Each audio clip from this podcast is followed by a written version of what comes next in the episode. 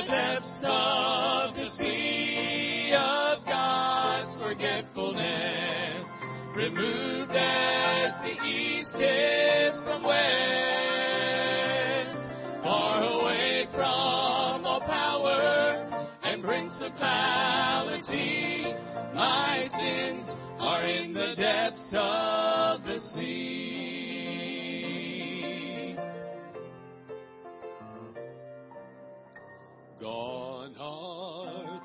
shackles, gone are the stains. I'm free from the bondage, free from the chains. My sins are separated as darkness from dawn. Praise God, I'm forgiven. My sins are all gone in the depths of the sea of God's forgetfulness, removed as the east is from west, far away from all power and principality. My sins are in the depths of the sea, in the depths of the sea of God's forgetfulness, removed is from west, far away from all power and principality. My sins are in the depths of the sea. My sins are in the depths of the sea.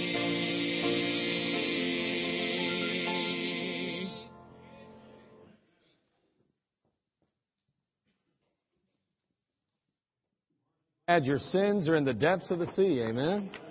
Boy, that's a good one. Luke chapter 2 today. Luke chapter 2. Luke chapter 2. Did you hear about the two silkworms in a race? It ended in a tie. I've been sharing what's called puns with the singles lately, and uh, I've been doing that for quite a few weeks. And you know, like I said to them, the last time I got stealing a calendar, I got 12 months.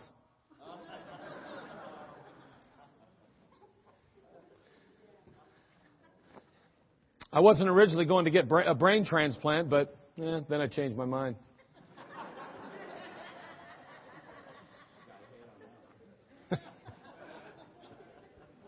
you know, I put some spare cash in an origami business.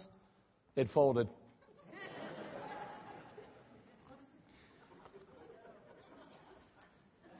Why did the can crusher quit his job? I'll tell you why.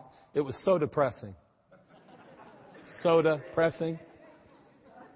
I suffer from kleptomania. You might as well know that. But when it gets really bad, I take something for it. All right. Well, anyway, I like stuff like that. I don't know about you. Some of you are going, that was weird. That was really strange. That's all right. Welcome to the club. Here we are. You know, this is how it is around here, okay? A little strange, a little different, but good strange, I hope. Good different. We're here in Luke chapter 2. Luke chapter 2. Tremendous passage in the Bible as we draw nigh to Christmas. And again, we are glad to call it what it is. And again, there's nothing wrong with saying happy holidays, but I'll tell you one thing. I'm sure glad we can have a Merry Christmas. And boy, I'll tell you what, that's important. And boy, I'm glad that some of the companies and some of the, the corporations have got on board with that more so in the last few years than they were at one point. And that's a blessing. We don't want to leave Christ out of Christmas. Uh, I, and I don't know about you, but I, I have a thing about writing Xmas. I don't put Xmas. I don't want to X him out. I want to put him in there. And again, I know it's easy sometimes. Xmas, you know, just like kisses and hugs or X and an O's or whatever, you know, but I'll just write it out. Uh, Christmas. We're glad that Christ is in Christmas because without Christ, there is no Christmas. And so anyway, Luke chapter 2 verses 1 through 7. Let's go ahead and read there. A very familiar passage as, again, as we head toward the Christmas season. Notice what it says. It came to pass in those days that there went out a decree from Caesar Augustus that all the world should be taxed. And the taxing was first made when Cyrenius was governor of Syria. And all went to be taxed. Everyone into his own city. And so you'd go back to your birthplace, you'd go back to where you were born, and there you'd be taxed. And so nonetheless, Joseph also went up from Galilee out of the city of Nazareth unto Judea, unto the city of David, which is called Bethlehem, because he was of the house and lineage of David to be taxed with Mary, his espoused wife, being great with child. And so it was that while they were there, the days were accomplished that she should be delivered. And she brought forth her firstborn son and wrapped him in swaddling clothes and laid him in a manger because there was no room in the, for them in the inn. Now, if you've ever watched a Peanuts Christmas, you have that memorized by now, right? But the fact is, is that Linus got it right, didn't he? He got it figured out. And boy, I'll tell you what, we are glad today that she brought forth her firstborn son, that she did wrap him in swaddling clothes and laid him in a manger. And you know, it's interesting. It says here, for there was no room in the inn, no room for them in the inn. Now, again, we're presented with the birth of Christ here. You know, and, and, and we, obviously, in America are blessed. We've heard this account over and over and over again, probably. Now, unfortunately, that's changing. The terrain of our culture is changing. And the fact is, not everyone is familiar with Jesus Christ. Not everyone knows about the birth of Christ. Not everyone can tell you a little bit about His birth, even that He was born in a manger or into a stable where a manger was, placed there in a manger. He really wasn't born in a manger. He was brought forth and put in a manger. I always born in a manger. I'm like, that doesn't sound right to me. But anyway, uh, I'm sure Mary would have something to say about that. That manger did none of the work. But nonetheless, the fact is, is that baby Jesus was born and then placed in a manger. And um, basically a feeding trough. A feeding trough is what it amounts to, okay? Uh, there was no room in the inn. And as a result, Joseph and Mary spend the evening in a stable. Now, again, they, they wrap him in swaddling clothes, and we don't have the time to address that particular issue and the significance of that fact, swaddling clothes. But they wrapped him in swaddling clothes. They laid him in that manger. Now, no, nowhere uh, here, nothing I should say here seems, I guess, out of place. It doesn't seem out of the ordinary for the day and age to me. You say that sounds crazy. Yeah, but today it would sound crazy. Today, of, of course, it would seem a little bit unusual, you know, somebody saying, well, you know what, I decided I'm not going to go to the hospital. I'm not even going to stay home. I'm going to go to my uncle's farm and I'm going to go to the barn and I'm going to have birth my child in a stable. We'd go, you're out of your mind. What is your problem, dude? I mean, uh, or ma'am, whichever it might be. I mean, if it was a dude, you know, Barnum and Bailey Circus would have a field day with that. But anyway, uh, the fact is, is that, is that that would be totally wrong. It'd be out of the question. It would be considered to be even harmful to the child. We'd all freak out and we'd lose our minds. Because in our day and age, the time in which we live, that would be totally and completely out of place. But it wasn't necessarily out of the ordinary for people to stay in a stable, though, in those days. I mean, the city would have been overly crowded due to the taxing. I mean, everybody's going back to where the lineage of their birth. They're going back to that city that represents. And so there they go back. And the, I'm sure the city streets were filled. I'm sure that the, every hotel, every inn, every place to stay was packed. It would be. That would be ex- expected in that time for that particular situation. And there would have been no room. I mean, there would have been a room shortage, I'm sure. Many travelers, especially poor ones, would have been happy, I'm, I'm sure, to stay uh, at least somewhere with a roof over their head. So I guess in and of itself, the fact that Jesus or that poor family found themselves in a stable in and of itself may not really be that extraordinary or out of the ordinary. But wait a second, still there are those angels. Look if you would in Luke chapter 2 again, but look at verse 8 this time through verse 10. Notice what it says here. And there were in the same country shepherds abiding in their uh, the, the field, keeping watch over their flock by night. And lo, the angel of the Lord came upon them, and the glory of the Lord shone round about them, and they were sore afraid. And the angel said unto them, Fear not, for behold, I bring you good tidings of great joy, which shall be to all people. Wait a second, now all of a sudden we've got some angels involved. I mean, Luke chapter 2 verse 13 through 14, I mean, says, and suddenly there was with the angel a multitude of heavenly hosts praising God and saying, glory to God in the highest and on earth peace, goodwill toward men. It's not just a matter of some ordinary situation, a poor family stuck in a stable somewhere because the rooms are all filled, which would have probably been the case, could have very likely been normal. But the fact is now we've got some angels involved here. Not only do we have some angels involved here, we've got some shepherds now.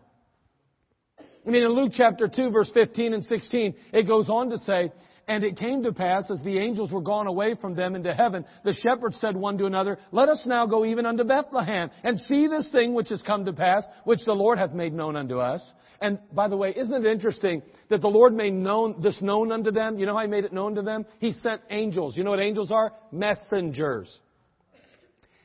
I'm going to tell you something. The only way the world will ever know about Jesus, the only way the world will ever be drawn to Christ is if there's a messenger sent. And by the way, the Bible tells us, He says, to go ye into all the world and preach the gospel to every creature. The fact is, is that He sends us as messengers so that people can find their way to Jesus the Savior. It's always been the same. And so here these angels are in the midst of these shepherds. And he goes on to say in verse 15, Let us now go even unto Bethlehem and see this thing which ha- is come to pass, which the Lord hath made known unto us. And they came with haste and found Mary and Joseph and the babe lying in a manger. And we have our manger there. There we are. Here's the baby now, and here's Joseph and Mary, and the, the shepherds find him. Now wait a second. It doesn't seem like it would be out of the ordinary or extraordinary. The fact that someone is in a stable, a poor family simply have roof over their head in the midst of this taxation, it wouldn't seem extraordinary, it wouldn't seem abnormal or, or over the top in any way. However, we have some angels here now. We've got some shepherds here now. And to top it all off, sometime later, not immediately, as often as you know, pictured in many of the stories and the, the movies. But the fact is we have some wise men that showed up sometime later. Notice in Matthew chapter 2 now, all the way to the book of Matthew, we're going to see these wise men. Men from the east. Notice what it says here. Chapter 2 verse 1. Matthew chapter 2 verse 1. Now when Jesus was born in Bethlehem of Judea in the days of Herod the king, behold, there came wise men from the east to Jerusalem we drop down to chapter 2 verse 11 now. And when they were come into the house, these wise men, they saw the young child with Mary his mother and fell down and worshipped him. And when they had opened their treasures, they presented unto him gold, gifts, gold and frankincense and myrrh. Again, uh, often we're, we're, we're under the impression because of, you know, the little drummer boy. You remember singing it, right? It's a wonderful show, and he always walks kind of. I've never got that, why he isn't more fluid. But nonetheless, he, he, he's carrying his drum, and all of a sudden we have the, the wise men showing up. And there, how many wise men are there, of course? There's three wise men. Why are there three? Because there's gifts, gold, frankincense, myrrh, but there's nothing in the Bible that does say that, right? And there could have been 20 wise men. There could have been two wise men. There could have been three wise men, four, five, six. I don't know. But the fact is, the wise men came from the east. Wonderful. They followed the star. By the way, Jesus has been born for some time. They don't even find him there in the stable anymore. But these wise men are involved now. I mean, we've got this situation that would not seem to be abnormal. It wouldn't be over the top. It wouldn't be extraordinary in any way. I mean, a poor family goes to, to the city of David and there they find themselves in Bethlehem, I should say, uh, find themselves in Bethlehem and they find, find that there's no room in the inn because of the taxation. The rooms are all filled up. There's crowds along the way. And so here they find themselves in a stable and placing their child in a manger. And in and of that, of itself, that probably would have gone unnoticed by itself if there's no more to it than that. But, but there was more to it. There's, shep- there's angels and there's shepherds and there's wise men and there's so much. Why all the fuss? What's the big deal? What's the big deal? You know, while I was stationed in Germany, We'd often stand inspection for a number of dignitaries uh, and military officers that would make their way through our barracks. Now, I, I was in what was called Soot Katzerny, which was basically a place where Hitler himself stayed, and it was not far from a big field where uh, they would uh, do those. If you've seen pictures of of, of, of the, the Third Reich and all their troops, you know, walking along. You know what I'm saying? You saw those pictures and, and they'd be on review. That is where I stayed, right far, what was called the Duisendijks at the time. And what would happen is, is that that big park, if you will, was basically an airstrip. But what they would do is fill it with water so you wouldn't recognize it as an airstrip. And then they would let the water off, drop the planes in, and from our Kaserny, or from our place where we stayed, there were underground tunnels that literally led all the way over to that. And so he never had to go above ground. He could stay underground. He was protected. And it was, I mean, just all kinds of different uh, tunnels and things which could be taken to find their way over there. Now, again, that's where I stayed. And, and, and in that case, we had a lot of dignitaries that would come to our facility. It was kind of a popular facility. It was a one that was kind of historical. And so a number of them would come. And uh, I remember especially one time uh, uh, that I mean, a tremendous amount of effort went into receiving this particular lieutenant general. Now, lieutenant general is somebody that has three stars on their on their uh, jacket or on their uniform. Three stars. I mean, one more star and they are the man. I mean, they're the general of the army. You know what I'm saying? So three stars is pretty far up there. It's a, it's a really a, a really important position, high uh, influential position.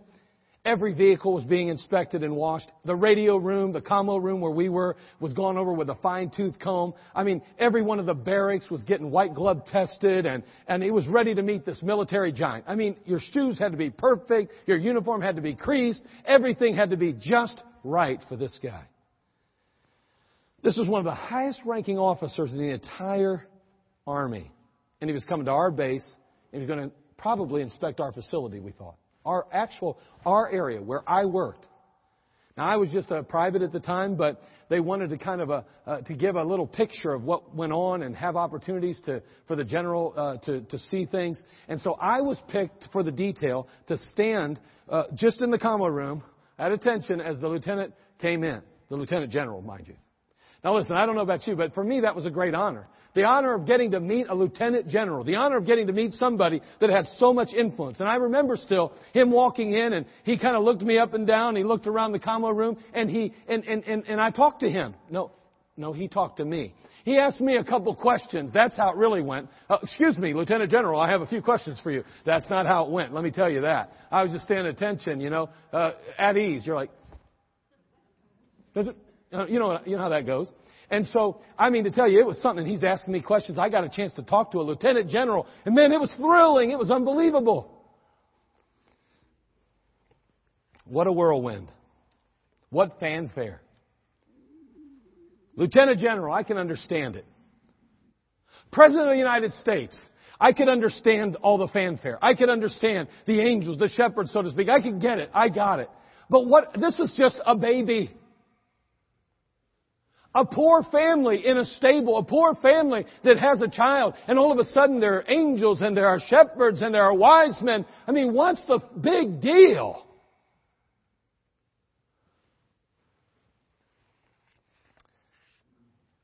Why do we still celebrate his birth after 2,000 years?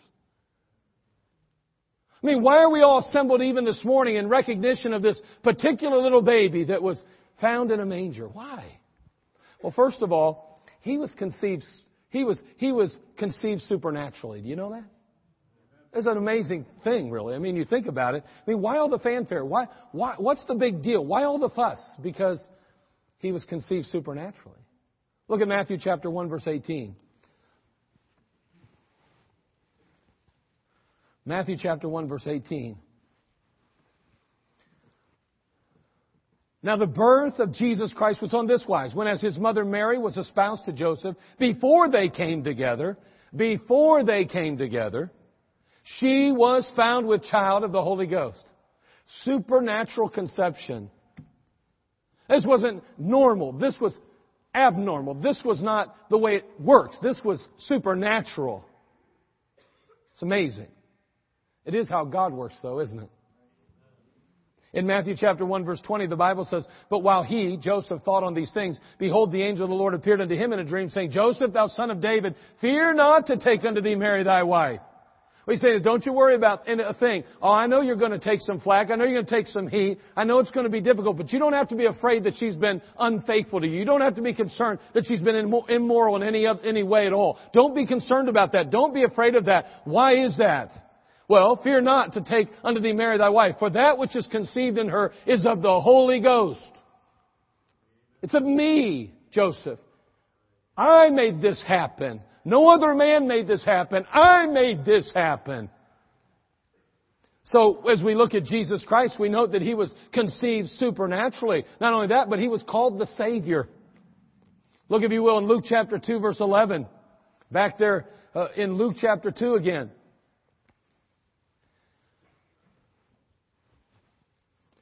The word Savior just means one that saves or preserves. And the Bible says there in Luke chapter 2 verse 11, it says, For unto you is born this day in the city of David a Savior, a Savior, a Savior, which is Christ the Lord. Now I understand that if you go back to the book of Judges that the Lord gave them saviors and the word is used there. I understand that. So, but don't confuse those men, those men that were saviors, those ones that stepped in and saved or preserved their people back in Judges as the same kind of savior that Jesus was. Remember, none of them was supernaturally conceived. They were just mere men that God used to save His people, to preserve His people. But this is the Savior. I mean, this is Jesus Christ. He was considered special. Look at Isaiah chapter 9 verse 6 and 7. Hey, why all the fuss? What's the big deal? Why all the fanfare? I'll tell you why. Because Jesus Christ was conceived supernaturally. Because Jesus Christ was called the Savior. Why? Because He was considered special. Look at Isaiah chapter 9 verse 6 and 7.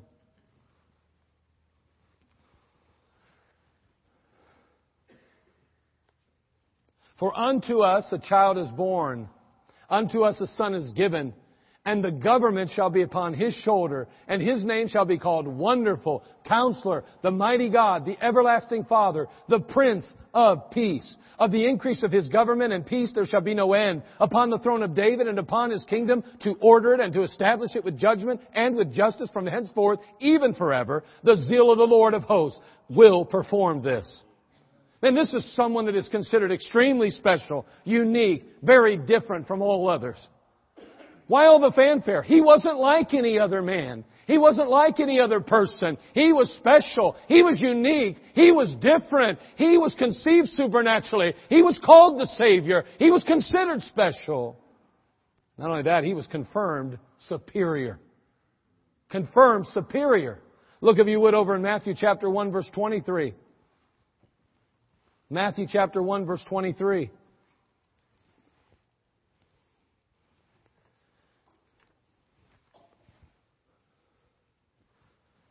There in the passage it says, Behold, a virgin shall be with child. I'm going to tell you something. That's important. It's important. Not just a young maiden, a virgin. It's important.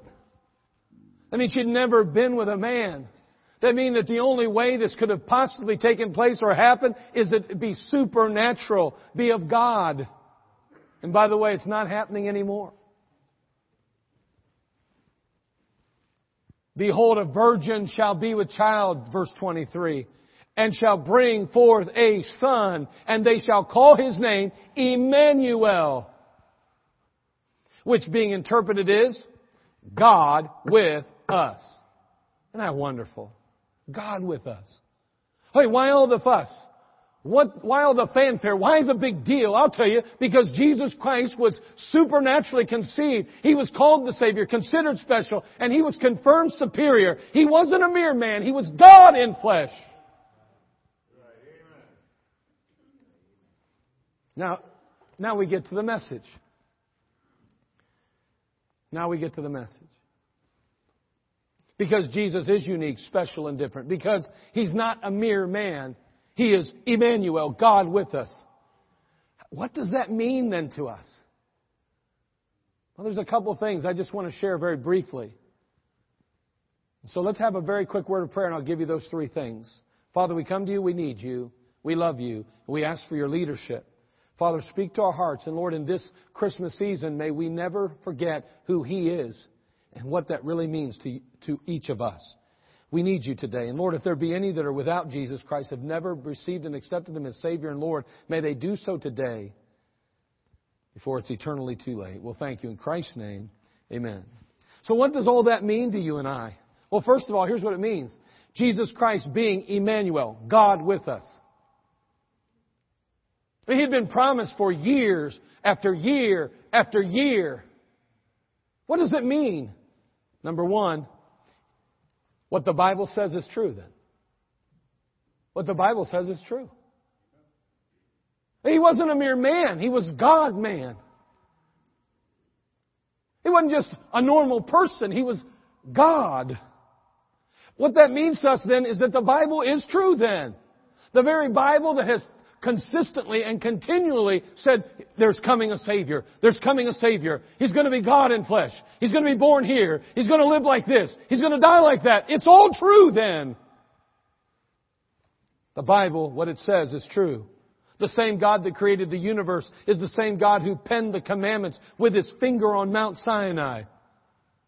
Those commandments found their way into a book and that book we call it today the Word of God. And that Word of God contains the very mind of Jesus Christ, the very mind of God today. Look if you would in 2 Timothy chapter 3 verse 16. 2 Timothy chapter 3 verse 16.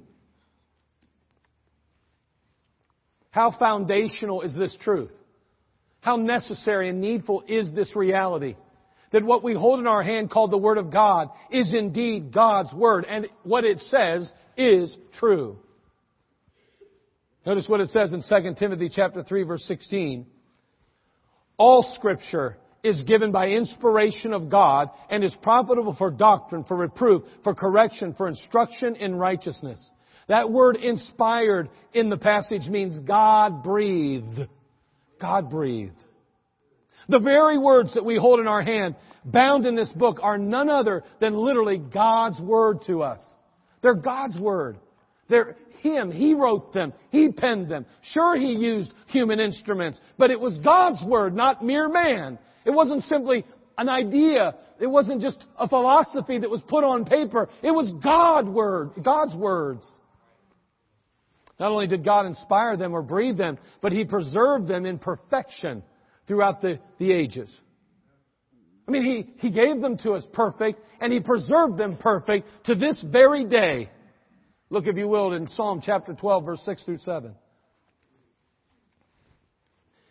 What we're going to find in this particular passage is that, that there's an error sometimes from the from human thinking or perspective. We get the idea and we say things like, well, God gave us a perfect word in, in the inspired word of God, but then He entrusted it to mankind who has corrupted it through the years. Yes, there have been men and there have been others that have corrupted the word of God through the years, but may I say, it has never been man's job to ensure that the word of God is without error.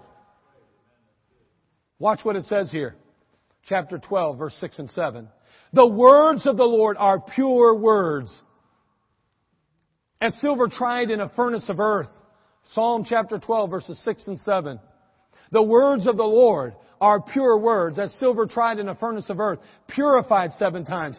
Thou shalt keep them, O Lord. Thou shalt preserve them from this generation forever. Do you realize the New Testament hadn't even been penned yet? Do you realize that the, a lot of the Old Testament had just, some of it had already come into place and there were other books that would still be penned after that? The fact is today, is that the Word of God that we hold in our hand, it is God's Word. And He's the one that said, He'll keep them.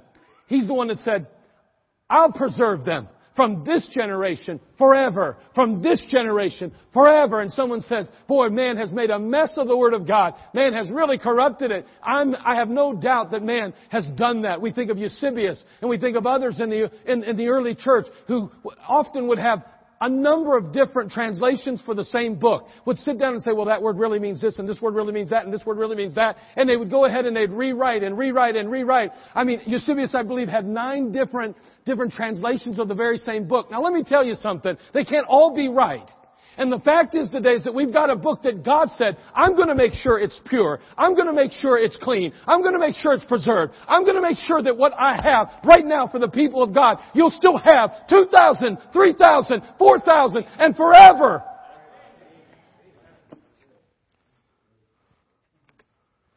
God is the author of the Word of God, and He is the protector of it. The Bible's not just one single book either, by the way. The Bible's actually a collection of 66 books that are bound into one. And those 66 books contain history, poetry, prophecy. They contain wisdom. They, contain, they, they even have various letters that are written if you go into the New Testament especially. Not only that, but these 66 books were written by 40 different authors over a period of 1500 years. That's an amazing thing. They were from a variety of backgrounds, these authors, or these writers, I should say. They were shepherds and fishermen. They were doctors, kings, and prophets, and a number of other types of things. Wait a second. These, many of them never even knew one another. They never even knew each other in that sense. Again, they were written over a period of 1500 years, by the way. That means that these men that wrote, these 40 different men, could not collaborate. They couldn't compare notes. They couldn't get with one another and say, well, what did you write over here and what did you write over there? I want to make sure that what I write doesn't contradict what you wrote or what you wrote. They couldn't do that. I mean, 40 different pens that God used, 40 different personalities God used, 40 different men that He used to pen the Word of God, and over a period of 1500 years, no collaboration, not only that, but the 66 books of the Bible were written in three different languages. In the Bible, we have books that were written in the ancient languages of Hebrew, Greek, and Aramaic. Aramaic, excuse me. Listen, it's an amazing thing to think that this book, in its uh, in its originality, when God had it penned by these men, it was in three different languages. You say, well, that makes it extremely confusing. No, not that confusing. We have it before us today. Because He's promised to preserve it. He promised to keep it. 40 different authors, these 66 books. 1500 years, in three different languages, on three different continents even. Africa, Asia, and Europe. Even more, this collection of books shares a common storyline. I mean, you take the Bible and you take the 66 books, they share a common storyline. The creation, fall, and the redemption of God's people. They have a common theme, God's universal love for all mankind. They have a common message, that of salvation. And that salvation is available to all that will repent of their sin and commit to following the Lord Jesus Christ. I mean, it's there. It's everywhere in the Word of God throughout. In addition to sharing these commonalities, the 66 books contain no historical, no error whatsoever. No historical error. No, no, no contradiction whatsoever. I mean, how is that possible? Someone says, oh, I, I believe there are errors. Dig and find them. You say, well, there's a scribal error here. There's a scribal error there. Are you sure that's a scribal error? Maybe God's trying to get you to look a little deeper. God's Word is truly an amazing collection of writings. So here's what I want to challenge you to do. I want to challenge you to go to any library in the world. Any library in the world. You choose the library. And you find 66 books which match the characteristics of the 66 books in the Bible. I mean, choose 66 books that are written by 40 different authors over 1500 years in three different languages on three different continents but remember, they have to share a common storyline, a common theme, and a common message. And they cannot have any historical errors or contradictions. You say that'd be impossible.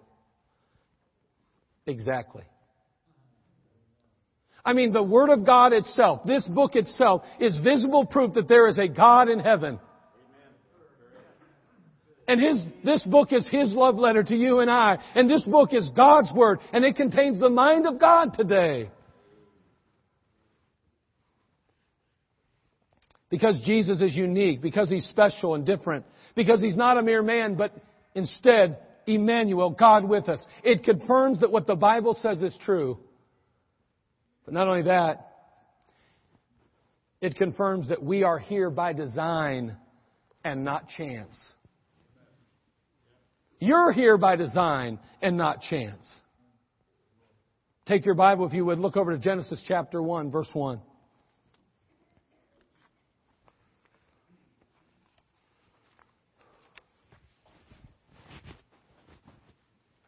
Genesis chapter 1, verse 1. That's at the beginning of the Bible. I know you knew that. I just thought I'd say that. Genesis 1 1. In the beginning, God created the heaven and the earth. In the beginning, God created the heaven and the earth. Now, we've already established the fact that what the Bible says is true. If Jesus is indeed Emmanuel, then what the Bible says is true. If He's really God in flesh, as we believe Him to be, then that means this book we hold in our hand is true. And if the book says then, in the beginning God created the heaven and earth, then that means there was no evolution. Look at Colossians chapter 1 verse 16. So God created, that's obvious. We see that in chapter 1 verse 1. In the beginning, God created the heaven and the earth. But notice what it says in Colossians chapter 1 verse 16. He gets a little more specific. And I think this is very, very important. The Bible says in the book of Colossians chapter 1 verses 16 and 17, it says, For by Him were all things created that are in heaven and that are in earth, visible and invisible, whether it be thrones or dominions or principalities or powers, all things were created by Him and for Him. All things, excuse me, and He is before all things, and by Him all things consist. Now, I wasn't going to turn there. I've written that verse out, but I do want to note something here, right there in the passage, so that we uh, can understand the context. Notice in verse 15, it's talking about who is the image of the invisible God, the firstborn of every creature. Who is that? That's Jesus. That's Jesus Christ.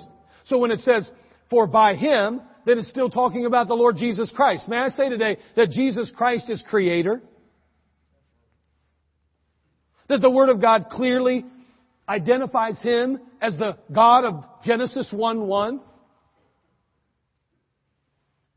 In Genesis 2 7 then, that means that if He was the God of Genesis 1 1, then He's also the God in Genesis chapter 2, when the Bible says, And the Lord God formed man of the dust of the ground, and breathed into his nostrils the breath of life, and man became a living soul. There's something unique about mankind. He is a living soul. Animals have souls. They certainly do. There's no doubt about that. They have bodies, they have souls. But may I say they don't have living souls. We do today. And that means that every human being, every man, woman, boy, and girl will ultimately spend an eternity somewhere. They will live forever. Because they have a living soul. Because God created as we mentioned already, Darwin, Darwinianism or evolution is a myth. Darwinism. Darwinianism. That might even be better. That's a play on words. Ninny, Darwin, Darwinianism. Oh, okay. All right. Yes, you're very, as uh, the coach from the Ohio State Buckeyes would say, you're laser focused today. Laser. I had a message that was called Laser Focus before I heard him say that, and now that he said it, I can't use it because everybody will think I got it from him. And that ain't no lie. I'm not even lying. I'm not lying a bit. I had it. It even said laser focus right at the top. And I went, chuck it. But anyway, we see here that then, then evolution's a myth. It is not real. It didn't happen the way scientists or others would say. And by the way, all scientists don't embrace evolution the billions that are spent on educating our young people each year is wasted teaching a theory that has no real scientific basis. I know some of you are going, what do you mean it doesn't have? That's what it's rooted in the science. No, science says that there's an aspect of science that you have to observe it. You have to be able to recreate it.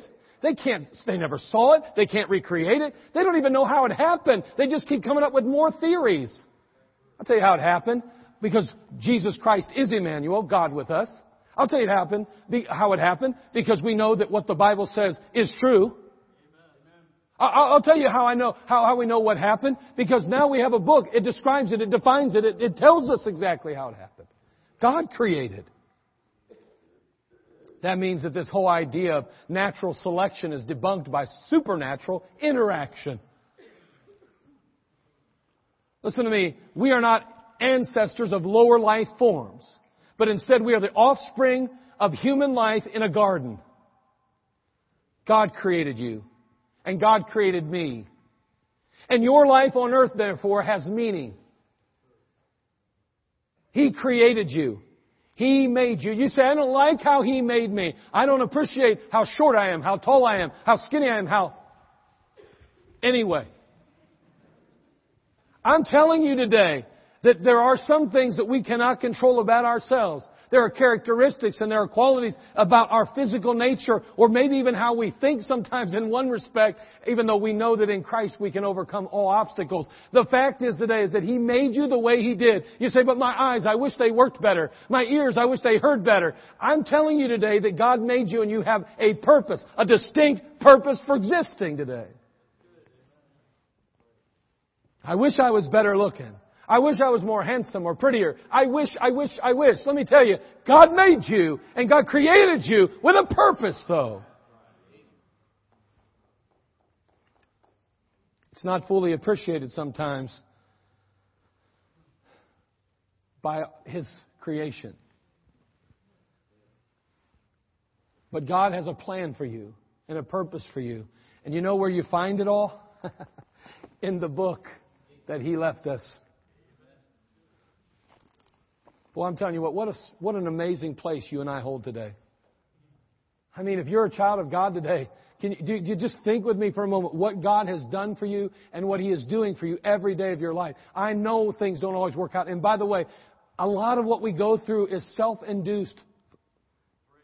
We, we create a lot of our own problems too because we don't adhere to the Word of God. We don't apply the truth of the Word of God. We neglect His book, His Bible, His Word, and we do things our way and we wonder why it all explodes or implodes on us. But because Jesus is unique, special, and different, because he's not a mere man, but rather Emmanuel, God with us, it confirms that what the Bible says is true. It confirms that we are here by design and not chance. And finally, in conclusion, it confirms that men and women are sinners and Christ alone offers escape. Because Jesus Christ is Emmanuel, because everything in the Word of God is true, because we have a purpose and there is a plan for each and every life. Let me tell you, He left a plan by which mankind who is born a sinner can be redeemed.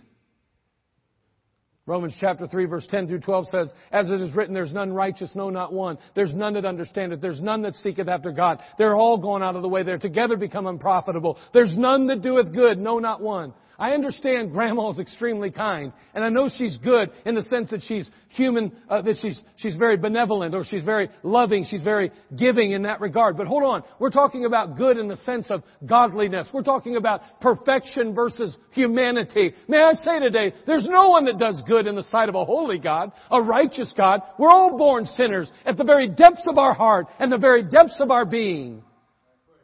We can't compare to that. And if Jesus Christ or God is the, the, the epitome of good, then we fall miserably short.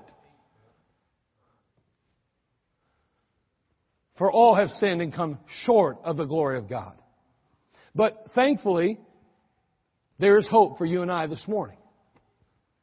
In Romans chapter 6 verse 23, for the wages of sin is death, but the gift of God is eternal life through Jesus Christ our Lord.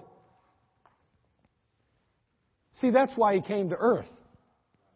Well, I understand there's a number of reasons why he came, and I know he wants to be magnified, exalted, and, and placed in preeminence in our life. But I'm going to tell you something. The Bible says that in, in, in the book of, of, of uh, um, I just I had it, and then I checked my notes to see if that's where I was going next, but I wish I wouldn't have now. But in the book of Luke, the Bible says in 1910 that he came to seek and to save that which was lost. Jesus did that. I mean, He's the Savior of the world.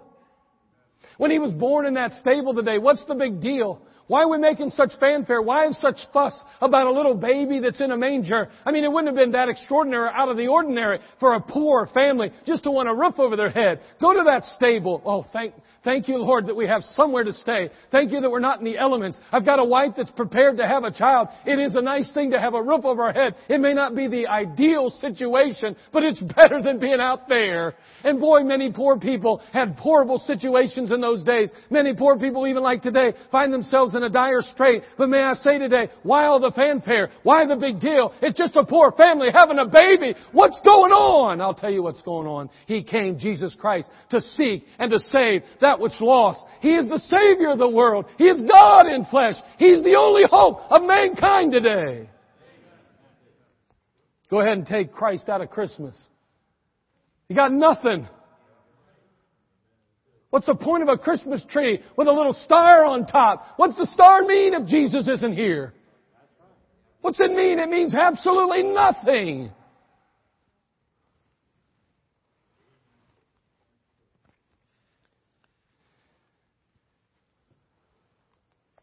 Surely he hath borne our griefs and carried our sorrows. Yet we did esteem him stricken, smitten of God, and afflicted. But he was wounded for our transgressions. He was bruised for our iniquities. The chastisement of our peace was upon him, and with his stripes we are healed. All we like sheep have gone astray. All we like sheep have turned to our own way, and the Lord hath laid upon him the iniquity of us all. Jesus said, I am the way, the truth, and the life. No man cometh unto the Father but by me. 1 Peter 1, 18 and 19 says this, For as much as you know that you are not redeemed with corruptible things as silver and gold from your vain conversation received by tradition from your fathers, but with the precious blood of Christ as of a lamb without blemish and without spot. May I say, your pedagogy or your pedigree is not going to matter a lick. It doesn't matter where you grew up or how you grew up. It doesn't matter what your gender or what your nationality is. It don't matter what race you are. My friend, today it's only the precious blood of Jesus Christ and it is nothing else but His blood his perfection, His sacrifice that'll save your soul from a devil's hell. Thank God for Jesus Christ. I mean, why all the fuss? What made this verse so special? Because Jesus Christ was not a mere man, but God in flesh. He is Emmanuel, God with us. And that just simply means that this Bible, what it says, is true today. And that we are here by design, not chance. That men and women are sinners. But Christ alone, or should I say, Christ alone offers escape. That's what it means. What a blessing as we go into this Christmas season, may we not forget who He is. May not doubt about what He represents. May we not neglect the Word of God. May we not neglect our friends or our family that are lost either. Realizing that really, when it's all said and done, the only real reason for the season is because He came to seek and to save that which was lost. That's why we celebrate it. He came. He came. I love that song as we close. He came to me. One of these days I'm going to sing it. It says, He came to me he came to me when I could not go to where He was. He came to me. That's why He died on Calvary. When I could not go to where He was, He came to me. Do you realize He came to you too? And that's why we celebrate Christmas, because He came, and He is God in flesh.